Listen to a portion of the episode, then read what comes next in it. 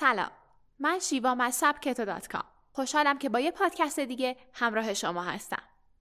پنج عادت روزانه که می‌تونه شما رو باهوشتر کنه.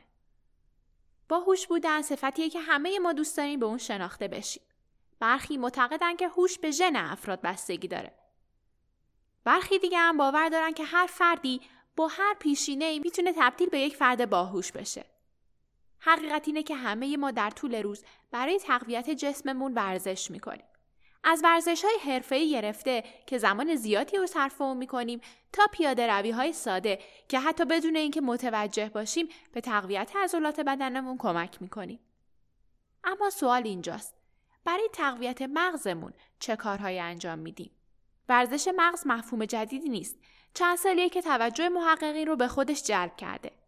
این ورزش کمک می‌کنه تا شما باهوشتر بشید و در بیاد سپردن و یادآوری مسائل ذهنتون سریعتر کار کنه. پژوهش ها ثابت کرده که حتی یک جلسه ورزش مغز تا ده سال تاثیر مستقیم روی مغز داره و به بهبود عمل کرده اون کمک می‌کنه. اما اکثر ما درگیر مسائل زندگی و کاری مونیم و گاهی زمان و هزینه کافی برای ورزش های مغز رو نداریم. به همین خاطر توی این پادکست از سبک تو پنج راه ساده رو معرفی می‌کنیم که به راحتی می‌تونید بخشی از عادتهای روزانش کنید و به عنوان ورزش مغز برای باهوشتر شدن ازش استفاده کنید. با من همراه باشید.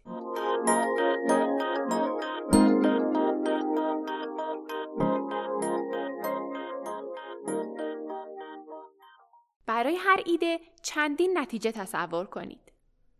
ایده پروری یکی از مهمترین ویژگی های یک کارآفرینه که البته تمرین خوبی هم برای مغزه. معمولا هر کدوم از ما که به ایده دست پیدا می‌کنیم تمام وقتمون رو صرف تصور یک نتیجه مطلوب می‌کنیم. عادت اول اینه که یاد بگیریم برای هر ایده‌ای که به ذهنمون می‌رسه یا حتی ایده هایی که از دیگران میشنویم حداقل سه تا نتیجه مختلف تصور کنیم و راه و مشکلات هر مسیر رو توی ذهنمون بیاریم. با این کار ذهنتون رو مجبور می‌کنید که گسترده تر فکر کنه. درست مثل زمانی که سرعت تردمیل رو زیاد می‌کنید تا کالری بیشتری بسوزونید. تصور کردن نتایج مختلف خلاقیت شما رو هم بالا می‌بره. روزانه 10 تا 20 دقیقه فعالیت حوازی داشته باشید. اگه اهل باشگاه رفتن باشین حتما زیاد شنیدین که ورزش های حوازی برای تناسب اندام بسیار تاثیر گذارن. دکتر جان مدینا مدیر مرکز تحقیقات و یادگیری کاربردی پاسیفیک میگه ورزش های حوازی مثل ایروبیک احتمال ابتلا به آلزایمر رو تا 50 درصد و زوال عقل رو تا 60 درصد کاهش میدن. دکتر جان میگه این گونه ورزش ها روی باهوشتر شدن افراد هم تاثیر زیادی دارن. توی گفتگوها شرکت کنید. موبایل زندگی دیجیتال تاثیر زیادی توی جنبه های مختلف زندگی ما گذاشته. یکی از مهمترین اونا از دست دادن توانایی صحبت کردنه. چرا که اکثر ما عادت کردیم صحبتامون رو بنویسیم و در نتیجه توانایی صحبت کردن رو در رو رو از دست دادیم. دنیای واقعی جایی خارج از لپتاپ و صفحه موبایلمونه. شرکت تو بحثای جذاب جمعی علاوه بر اینکه اطلاعات شما رو بالا می‌بره ذهنم عادت میده تا توانایی تحلیل سریع کلمات رو پیدا کنه صحبت با افراد باهوش روی ناخودآگاه شما هم تاثیر می‌ذاره و سرعت یادگیریتون رو بالا می‌بره پس از این به بعد عادت کنید توی جمع جایی که یک شنونده باشید به گفتگو بپیوندید به مغزتون استراحت بدید شاید با خودتون فکر کنید که بخش بیشتری از زمان مغز شما در حال استراحته اما مغز تنها عضویه که حتی توی خواب هم استراحت نمی‌کنه.